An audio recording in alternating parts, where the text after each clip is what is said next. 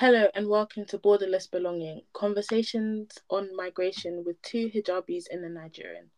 The topic of discussion today revolves around the hostile environment, a set of policies introduced in 2012 by the then Home Secretary Theresa May. My name is Karen Folarin. I'm Nigerian and I study politics and international relations with Spanish and French. And today I have fellow politics student Mariam and Kenise, a sociology student. Hi, my name is Mariam Birchby. I'm a 21 years old woman. I am a third year politics and international relations student at Greenwich. I am a North African and I was born and raised in France, and I moved to the UK six years ago. Throughout my life, I have had both academic and professional experiences, and I am here to discuss the links between hostile environment and multiculturalism. Hi, I'm Kenise and I'm a sociology student at the University of Greenwich. I'm of a Bangladeshi ethnicity, which is why the topic of hostile environment towards migrants was particularly interesting to me. I also love arts and design and I'm a political enthusiast. I'm going to be discussing the focus on international discrimination in hostile environment and my own personal experiences. I'll be discussing different policies which has caused a hostile environment in the UK and affects our day-to-day lives. Well, my focus and contributions to this podcast is going to be on detention and deportation and how these themes relate to the hostile environment. I've decided to focus on these themes as the hostile environment policy directly affects me because I don't have recourse to public funds, a consequence of the hostile environment policy. This policy basically restricts my access to certain state funded benefits as I'm subjected to immigration control. For example, I'm not eligible for benefits, housing assistance, and in certain situations, I have to make financial contributions to the NHS. The UK's hostile environment measures were designed to restrict illegal immigration and make life harder for undocumented migrants and those who do not have legal status in the UK. These policies include harsher checks on employment, healthcare, and housing, such as the Right to Rent scheme, practices that have led to an increased use of detention and deportation by the British government. One case of the hostile environment in the UK is the Windrush scandal. The scandal was a result of changes made to immigration laws in 2012 that required individuals to provide extensive documentation to prove their right to remain in the UK. The Windrush generation refers to a group of Caribbean migrants invited to the UK between the years of 1948 and 1971 to rebuild the country after the Second World War. In 2018, it was revealed that many members of the Windrush generation were wrongly denied access to public services, detained, and some were eventually deported, despite living and working in the UK for decades. The Migration Observatory mentioned that since 2002, at least 83 members of the Windrush generation have been unlawfully detained, while at least 112 people have been wrongfully removed from the UK. Detention and deportation can be viewed as contradicting principles of multiculturalism.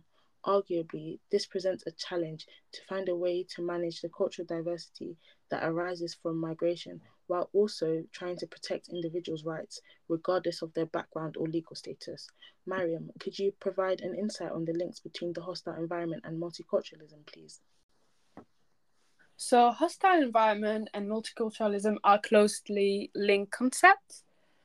Kymlicka defines multiculturalism as the view that all citizens of a state should be treated as equals and that each ethnic or cultural group should be allowed to preserve and express their identity in terms of their languages, uh, religious beliefs, customs, and traditions. He argues that the state should recognize and protect the distinct identities of minority groups while also ensuring that all citizens have equal rights and access to opportunities. It seeks to create an environment that is accepting and welcoming of those who may not fit into societal norms and expectations. By promoting diversity and acceptance, multiculturalism can help reduce the effect of hostile environments and create a more equitable society. It is important to note that hostile environment can still exist in multicultural societies, and it is important to address this issue in order to create an environment that is accepting and welcoming of all individuals. In a multicultural society, different cultures and values can lead to disagreement sometimes and even social, social tension. which can create a hostile environment. This hostility can be manifested in various forms, such as racism, discrimination, and violence. Furthermore, some members of a multicultural society may sometimes feel isolated and unwelcome due to a lack of understanding of their culture and values. This sense of exclusion can um, also contribute sometimes to hostile environment. Looking at all the policies implemented for multiculturalism in the UK, what's your experience as a British-born hijabi with a Bangladeshi background, Kanis?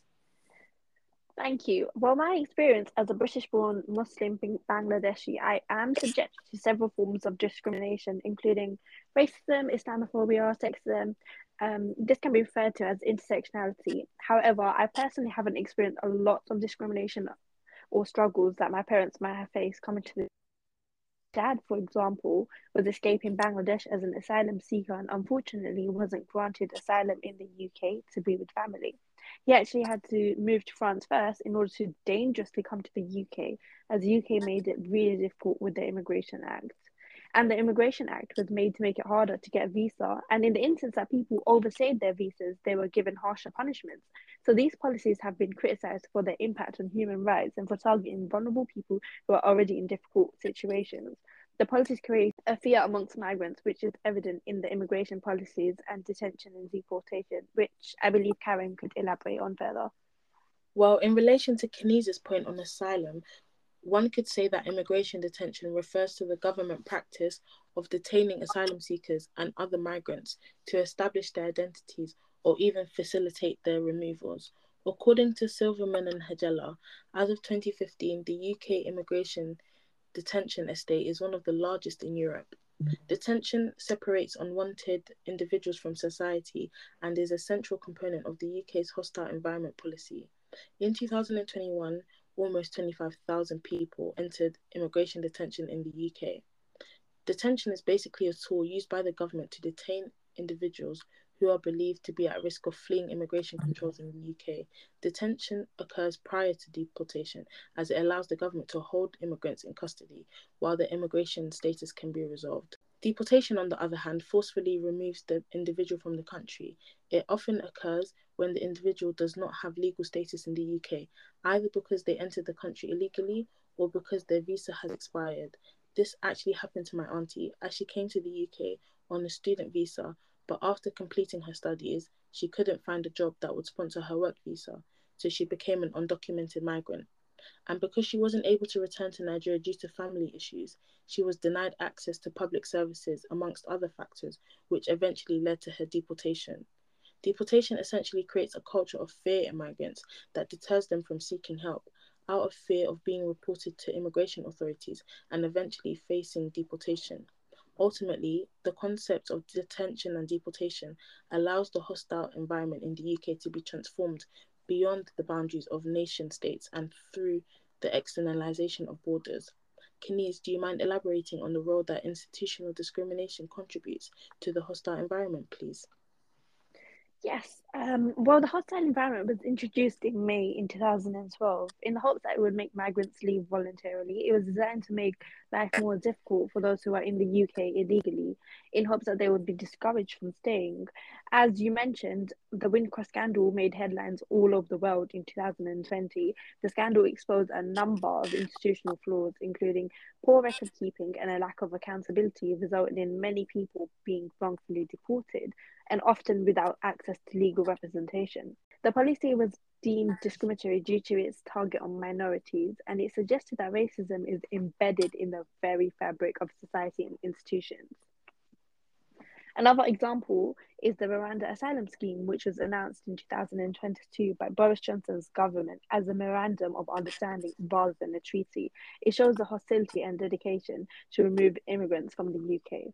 This is connected to the world system theory, as the UK sets the norms for min- minorities to follow British culture and social values, which marginalises other cultures and opinions. So, prejudice against migrants is bred by cultural imperialism.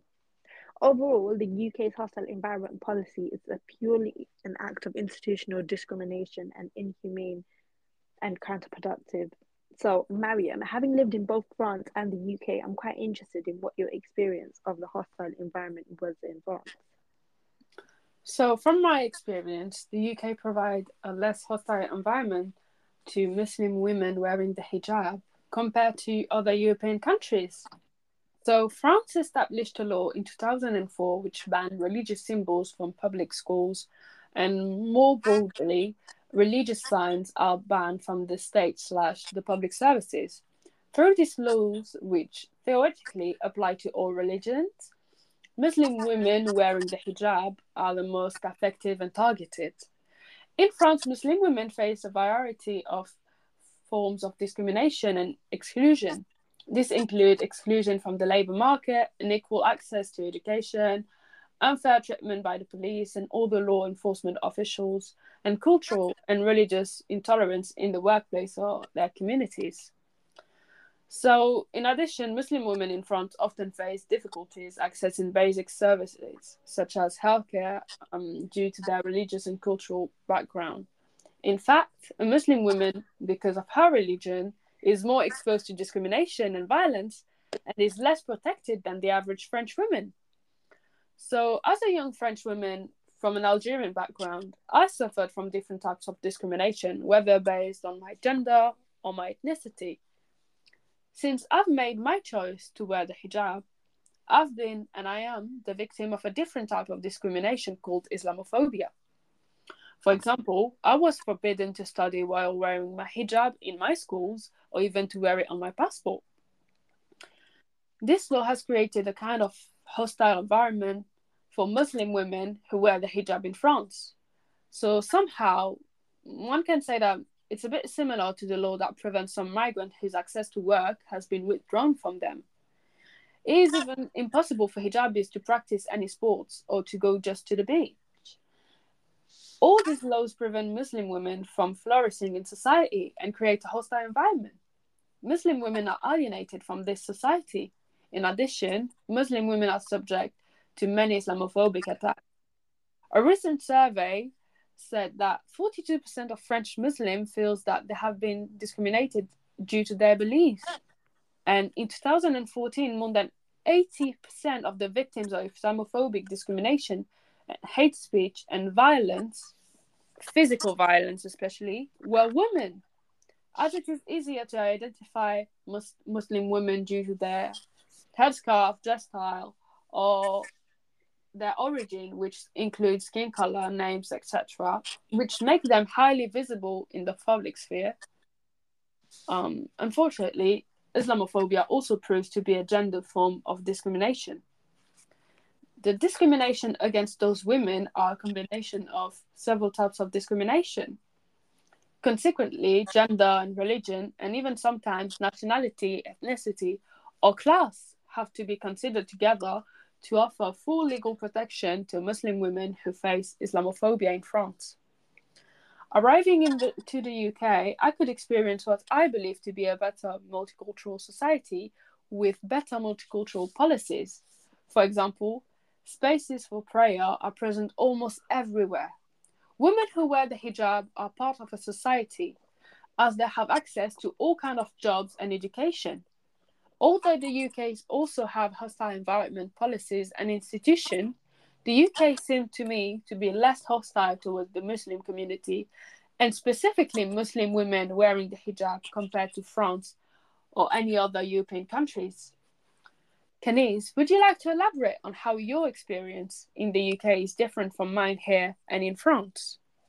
Well, actually, I think my experiences in the UK are different to yours, as although the UK is somewhat more cultural, however, in the 2021 census data analysis of ethnic groups of England and Wales, it was found that the whites ethnic group remained the largest high level group. That's 81.7% and 48.7 million people.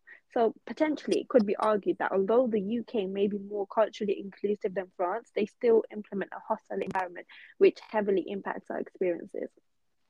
I have experienced this growing up as I was always told to stay in my Bangladeshi community as my friends and family were subjected to racism and were fearful for my safety.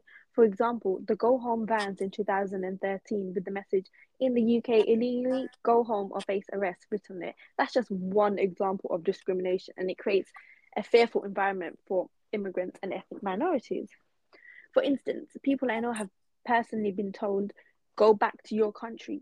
This is evidently discrimination and encourages towards the hostile environment we experience and is actually common as BAME individuals are significantly affected by poverty, unemployment, poor health outcomes, and harsher, harsher policing. This is according to research issued in 2019 by the Runnymede Trust, which is a think tank focused on racial equality.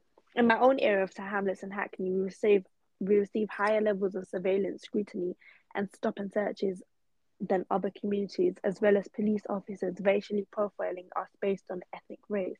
Many males in my own family have been stopped by police and even been subjected to dis- disproportionate use of force. It's unfair, this as it can create a feeling of being constantly watched, which is intimidating, unsettling, and causes a lack of trust and prevents them from reporting crimes due to bad experiences. All of these factors contribute to a hostile environment for ethnic minorities when they feel unfairly targeted and unsafe. Thank you both for your contributions. Together, we have discussed the links of the hostile environment to multiculturalism, alongside concepts of detention and deportation. Kenise has outlined the effects of institutional discrimination, and Mariam has compared her experience of the hostile environment in France and the UK. Thank you for listening to Borderless Belonging. Thank you.